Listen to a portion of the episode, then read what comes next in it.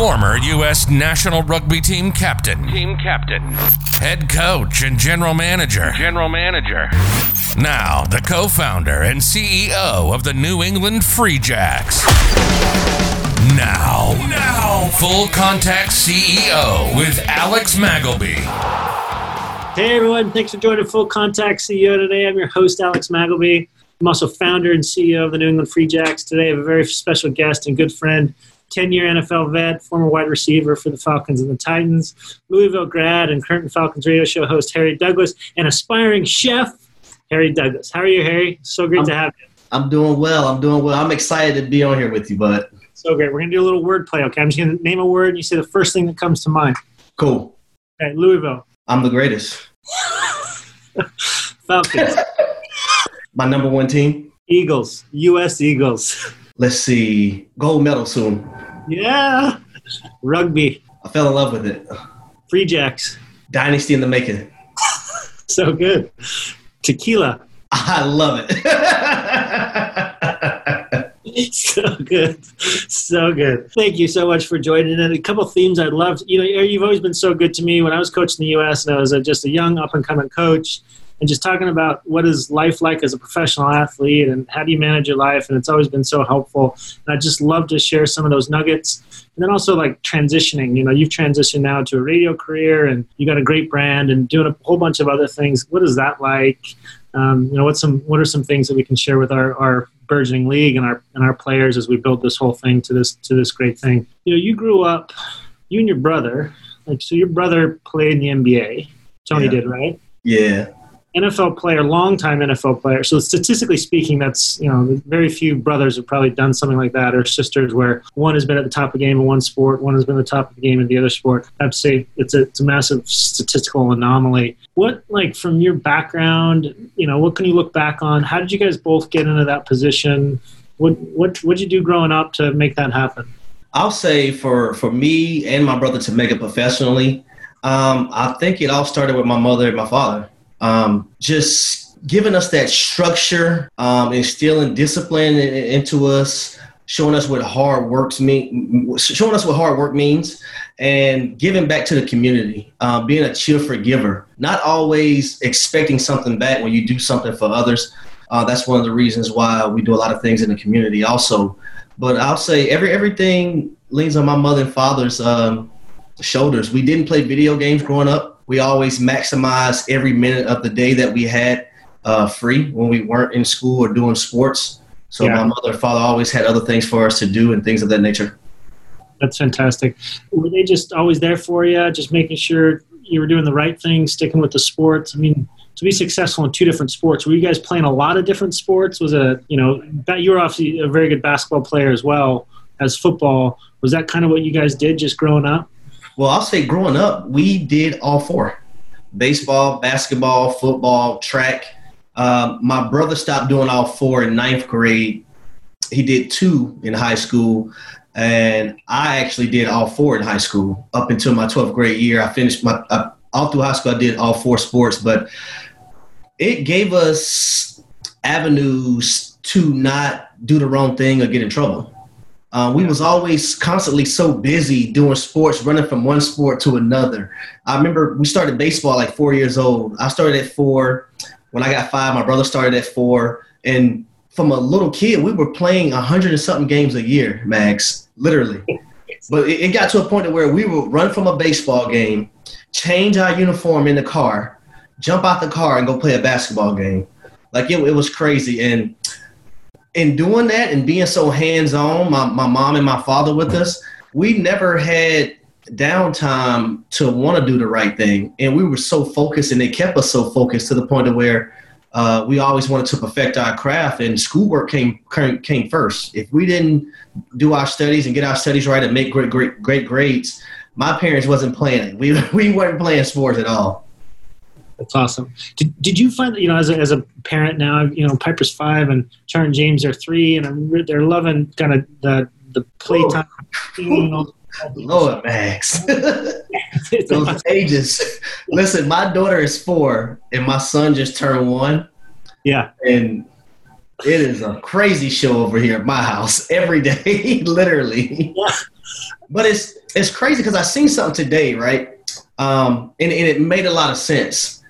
Uh, a lot of principles that we had growing up you can use within your kids, but it, the post actually said people are up here trying to raise their kids the way they parents raised them, and that world doesn't even exist anymore. You know what I mean? Now, I agree with that 95%. The other 5%, I would say, well, you can still, you can, you can still instill the discipline, the being respectful, uh, being mannerable, and uh, taking care of that neighbor and things of that sort. But it was so true. Like I sat here literally before I came on here and just and thought about it. Like that world literally doesn't exist anymore that I grew up in. well said. Yeah, and then how hard is it to be a young athlete these days, where you're expected to sometimes play only one sport, and you're supposed to you know peak early on in that sport to get identified for the next team and the next team and the next team. And I just think you know your story and, and Toney's and being able to play multiple sports that came second to your academics and something you said earlier on is just being a good person and giving back to the community i think is brilliant. And it sounds like that was instilled early on in your family which is fantastic. But i'll say this max also about the multiple sports. Uh, one thing I, have I've seen and learned playing at the professional level whether it's the nfl and my brother in the nba one of the things a lot of these owners and gms and head coaches love is guys who has the background of playing multiple sports they don't really like guys who just stick to one sport. They yeah. they want to see the versatility and how versatile you are athletic wise, and the different movements prepare you for everything. Completely. Like I, I tell people, it's hard for me to come off a football field and just jump into basketball. The mu- the movements are totally different. The workouts are totally different. So you have to you have to switch your brain, and you see Michael Jordan go through when we watched the the the, the, the series yeah. uh, of Michael Jordan the training from basketball to baseball is 100% different. It's it's it's nothing alike. Totally, totally different, and just probably the, the mental application that you guys oh, yeah. are having to do and like shift from certain type of coaching, certain type of movement, you know, from game based to more structure to you know straight linear running, uh, you know, physically, yeah, psychosomatically, such a different development pathway. I think that's that's key, and obviously having the mentorship of your parents is fantastic you know, you talked about that the community piece, and I think that's really, really important for all young athletes as they come up, as we're as we're building the free jacks and we're embedded in the community and really trying to grow that and that piece. You you guys started a nonprofit, right? And what, yep. what is what do you guys do? What do you? It's the Douglas Brothers Foundation. Me and my brother founded it, um, I believe, in 2009. But we educate and empower underprivileged uh, families and youth. Um, we help them reach their career goals, by, while at the same time build, building a stronger community uh, for the betterment of the people. And we have a foundation building. We take kids on college tours. Uh, we have a, a coat drive. We have a huge Christmas event. We have a back to school bash.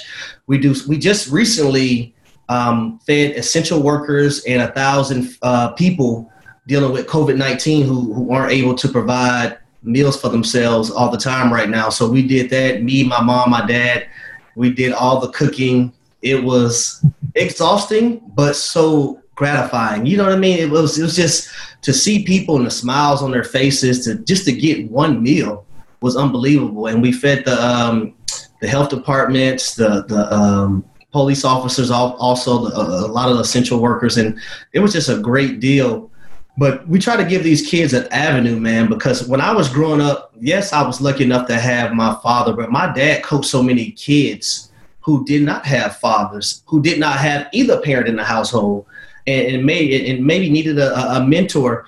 And I tell kids all the time, uh, a lot of them come from low income families, but I ask them what's the definition of poverty, and a lot of them say dollars and cents, and I tell them it's never dollars and cents; it's a mindset. And until your mindset changes, your circumstances won't change. You gotta you gotta get certain things out of your mind and start driving certain things inside of your mind so you can see light at the end of the tunnel. And everything starts with a vision, Max. Like it, the, the Bible says, well, there's no vision, the people will perish. If you don't have a vision for your life, you'll stand for anything. Anybody can get you to do anything.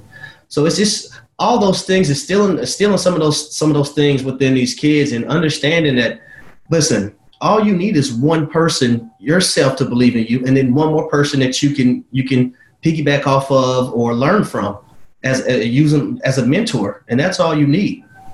There's there's some just real nuggets that you said there, and just to pull those out.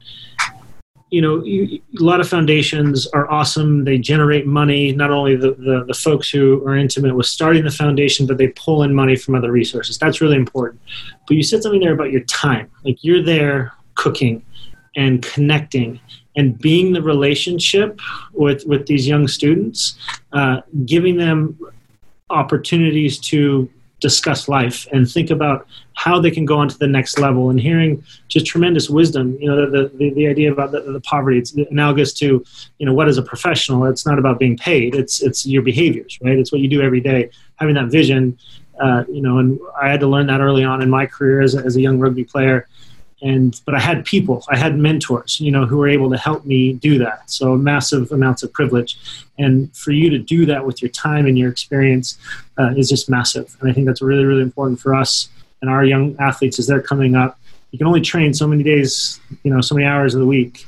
What are you doing with that other time? And are you using that to help improve the world around us? And I think that's what sports at our core, that's what we can do. We can tell a really good story. It's drama. Listen, it has gotten to the point of where I enjoy and have more fun than the kids do. And some of these kids, a, lot of people that, that label them being bad, dysfunctional, deep down inside, they aren't bad and dysfunctional. They just, they're sick of people pointing the fingers all the time and just need someone to listen to them and then try to direct them instead of just trying to direct them without even understanding where they're coming from. I love that. Just I absolutely love that. You know, and so speaking of listening and transitioning, like transition is a big part of, of this podcast and all the different parts of sports entertainment and athlete development and everything else. You've just made a big transition. You know, you've spent your career and then your college experience, your high school experience, being a student athlete, and then being a professional player and chasing that down. And you're now you're a, uh, an analyst on the radio. You know, 92.9 The Game in Atlanta. You're doing these other things how did you manage that transition? Like it's a totally different career, completely. I'll, I'll say managing it was um, it was easy. One thing I understood is that if I wanted to transition into something after football, um, I, I couldn't wait until I was done with football to try to transition. I think it was my last four years in the NFL. Every summer when I came home, I used to intern at the radio station 929 The Game. Yeah. And a guy Terry Fox. I got to give him a shout out. Terry Fox. Terry Fox. He um he set up Ryan Clark before he became big on ESPN and the whole nine and sent him on his way. But T Fox man took me in, and my first day, I'm thinking I'm just gonna watch behind the glass, right? T Fox threw me to the fire right on live radio, and I was like, oh man. I was like, okay, but luckily before I went up there, the two days prior, I prepared. I was just looking at stuff, seeing the show sheet, seeing the lineup and the whole nine uh, on my P's and Q's. And I say that because if I would have just thought I'm going in there just to stand behind the glass, I would have looked very crappy and real, really, really stupid on radio, Max. And, and that's one thing I tell people if you're going to get into the media business, especially if you're playing a sport, do not think you're just going to come off the field or whatever it is, court, and just jump into media, and you do not have to put the time in, prepare, study. I, you can ask my wife, Max. I probably every day I probably watch three hours of film every day. Right now, I probably watch three hours of film. Like and, like your own voice, like oh, breaking down your voice, like looking at other people doing it well. Yeah, that's awesome. And um, I'll say, man, it's a thing of beauty and Lord, don't let it be a week where I have to go do something with ESPN or I know I have to do something for the radio. I'm probably spending five to six to seven hours a day preparing because I, I, I, say this I never wanted to get caught being unprepared. I never wanted to let my teammates down, whether it's on the field, whether it's in the media, whether it's on a job, anything of that nature. I never wanted to have that burden on my shoulders of, of letting my teammates down because I wasn't prepared. I love that. There's no magic, right? It's it's uh-huh. practice makes permanent, and that practice piece is so important. Like going back to that professionalism. We had Doug Lemov on the other day. He's a teaching guru, guru, teach like a champion. He's he's also a great mentor for coaches. You know, and, and he, he talks about that a lot as the process of, of learning, the process of teaching, but that preparation, right, and having very good intent around that preparation is so key. And there is no magic. There is no magic to knowledge transfer. It's something you have to practice. And I absolutely love that. And another thing that, that, that, that may help a lot of guys with the transition is while you're playing, and it seems it seems so small, but it's so important. When you go out to restaurants, don't be having your earphone. Don't have your earphones in and your, your hood over your head, acting like you don't want to interact and converse with people. If you only knew how many people I've met at all type of levels, Max, and all types of line of work, just from sitting at a bar and conversing with them and being personable. Yeah. You, listen, it is crazy. You never know. I remember one time I was sitting there and um, one of my mentors uh, uh, of mine, when we met, he was like, I know who you are. And I'm like, okay. I was like, it's weird. I was like, what's your name? And he told me, I was like, oh, wow. Okay. like now he, he helps me along the way. Um, it, it's just, it's just beautiful. I meet so many people in that area. I meet a lot of people I do a lot of community stuff for like that. And it's just, don't ever feel like you're too good to speak to someone or yeah. you never know where it may take you because if I had a, a choice between, I'll say $10 million in relationships, I'm going to take the relationships every time, Max, because the relationships can get me to 10 mil. Yeah. If you, if you, if you, if you know what you're doing, if you build them the right way. I absolutely love that. You know, and we see that a lot, especially with our younger players. You know, the whole idea is I just want to be perfect at my craft of being a player. Or we see this even in the front office, and I've fallen victim to this as well. I just want to be a great executive. I just really want to do that, and just really focus on my spreadsheets and our, uh, you know, making sure that all the pieces of this puzzle fit together.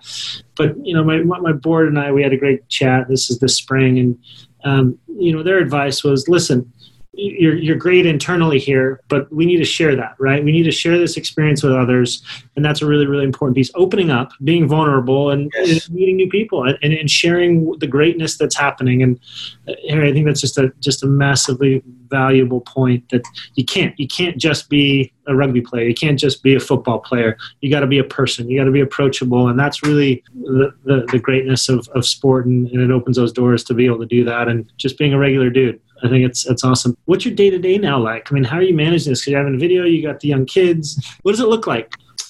wow, I'll say like right now, every morning I get up. So I've one of the things that's probably saved me during this quarantine. So we've been quarantined with our kids since March. Yeah. We recently this past weekend went to Mexico and was like, forget it, we have to get out of here. Yeah. Like it's it's it, it has hit the boiling point. You went to some place even hotter than Atlanta. oh yes, but it was it was the ocean, so we had to breeze. so we we was like cool. But I'll say I, I, wake up every morning. I wake up every morning at six a.m. Um, no matter what. That's just me. I can go to bed at three a.m. I'm up at six a.m. And I cook breakfast for my family. Um, I spend time with my kids. Uh, yesterday, I, I used yesterday for an example. I took my my son and my daughter out for an hour. I pulled them up all kind of hills in my neighborhood on in their little wagon. my legs are killing me. and my daughter was like, I don't want to go home yet, Daddy. Keep going. Okay, baby, I'm gonna keep going. but in the back of my mind, I'm like, geez. but it was fun. Um, my wife does learning time with, with, with my daughter, and then I'll get my son and do stuff with him.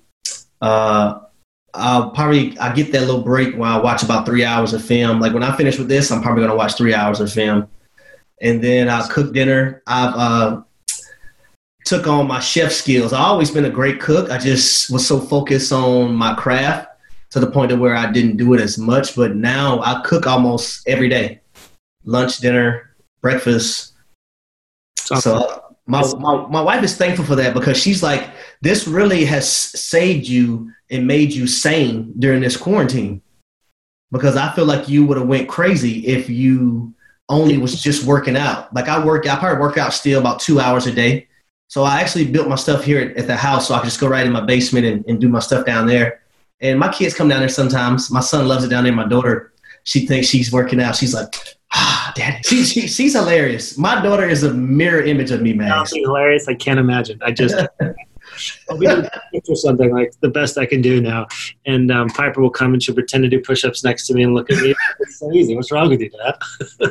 it's hilarious. Is your daughter the oldest? Yeah, Pipe's five. Yeah. So it's it's it's it's. I love both of my kids like 100. percent but having a daughter first and her being the oldest, it's, it's so hilarious to me. And isn't it funny how they play us? Like she has me so wrapped. My wife's like, "You're so you're so wrapped." She plays you every day.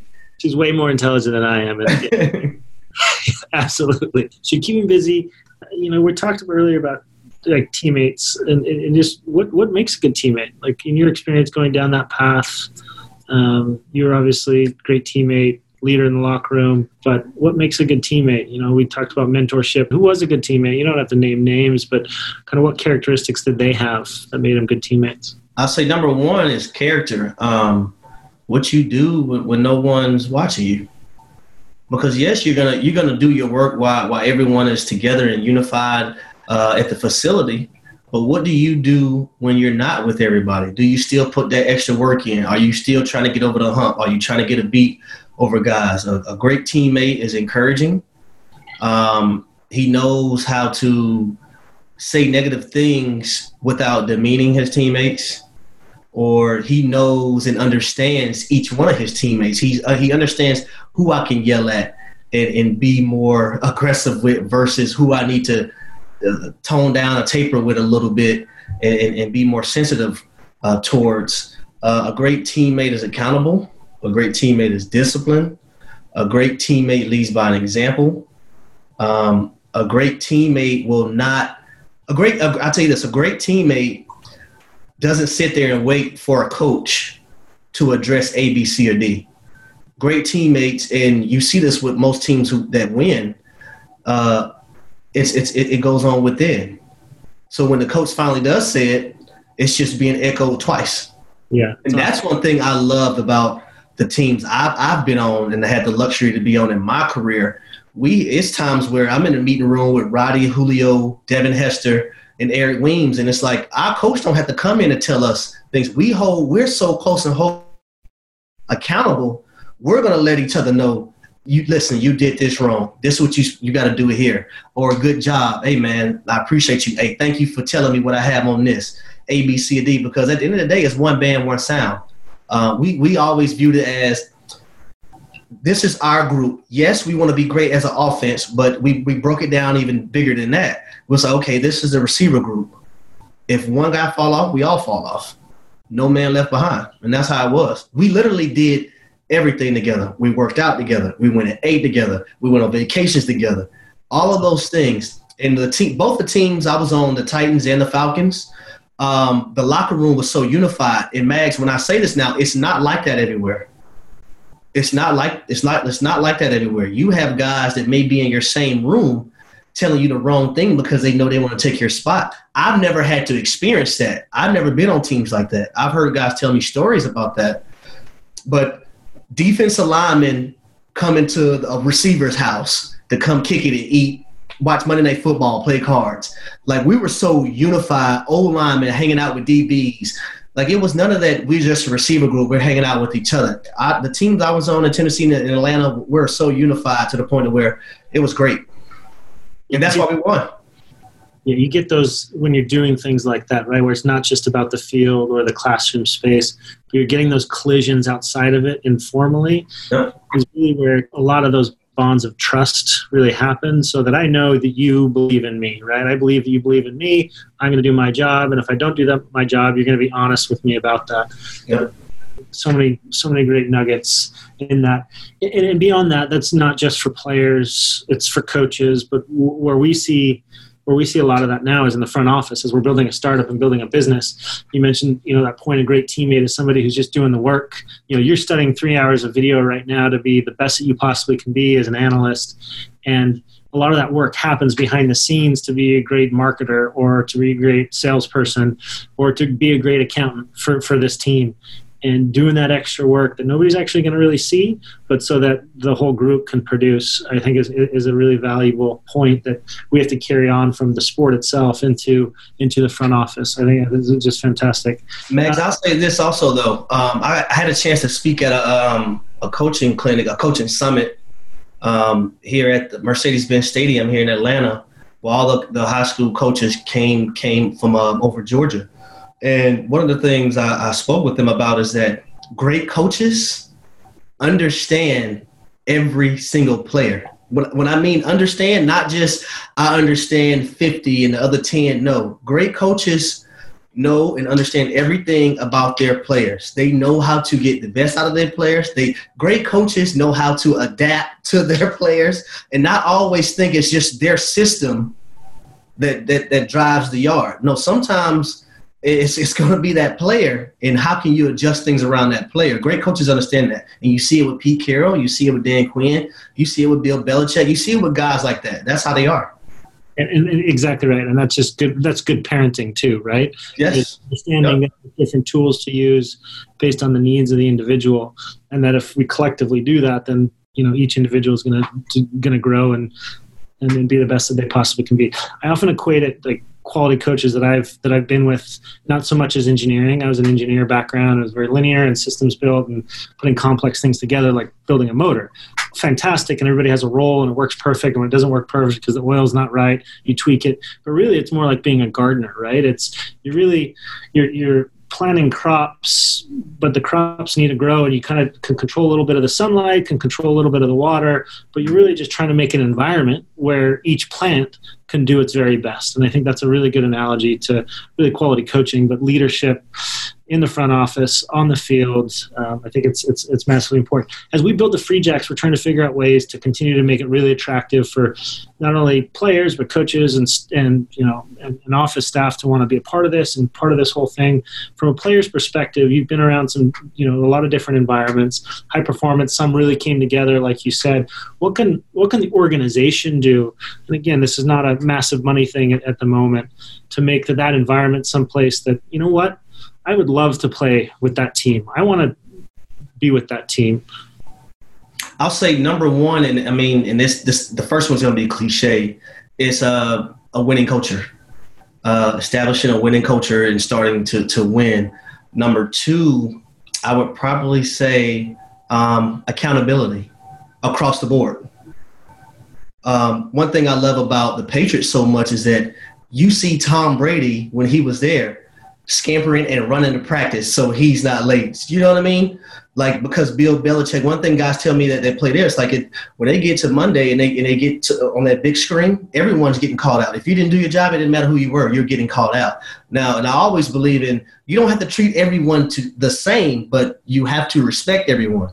Yeah. But just holding everyone accountable um, at a, at, to a, to a certain extent is is my number two. Winning cultures number one.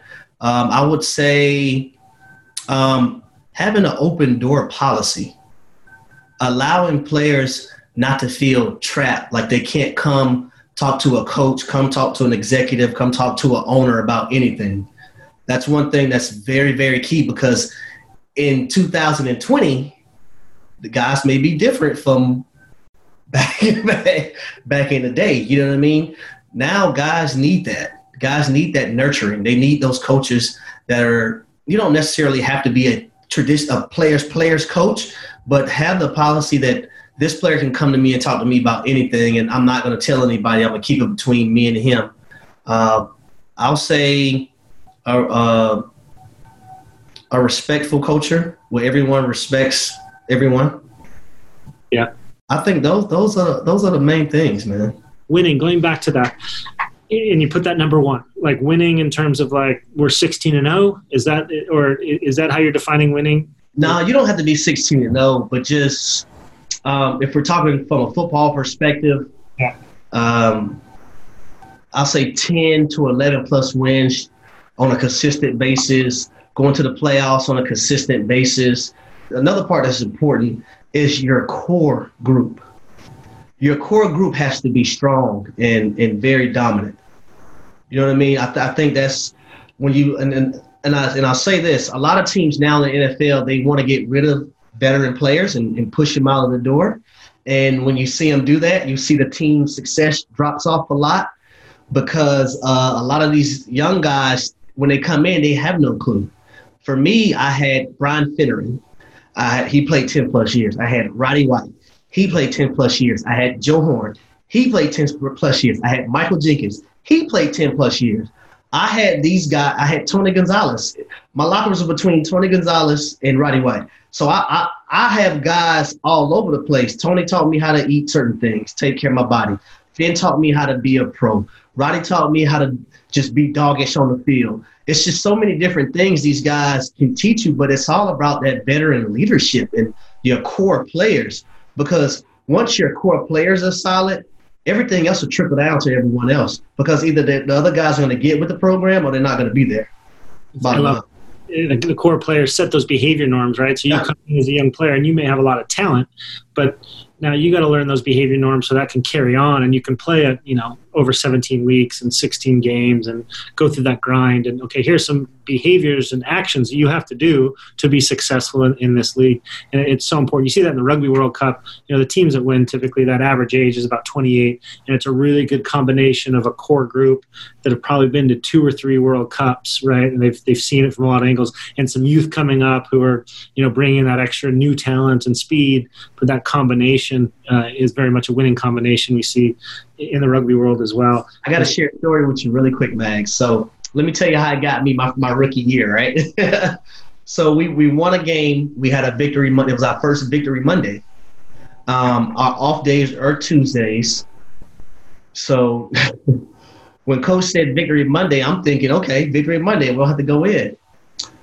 I was the only person that did not go in.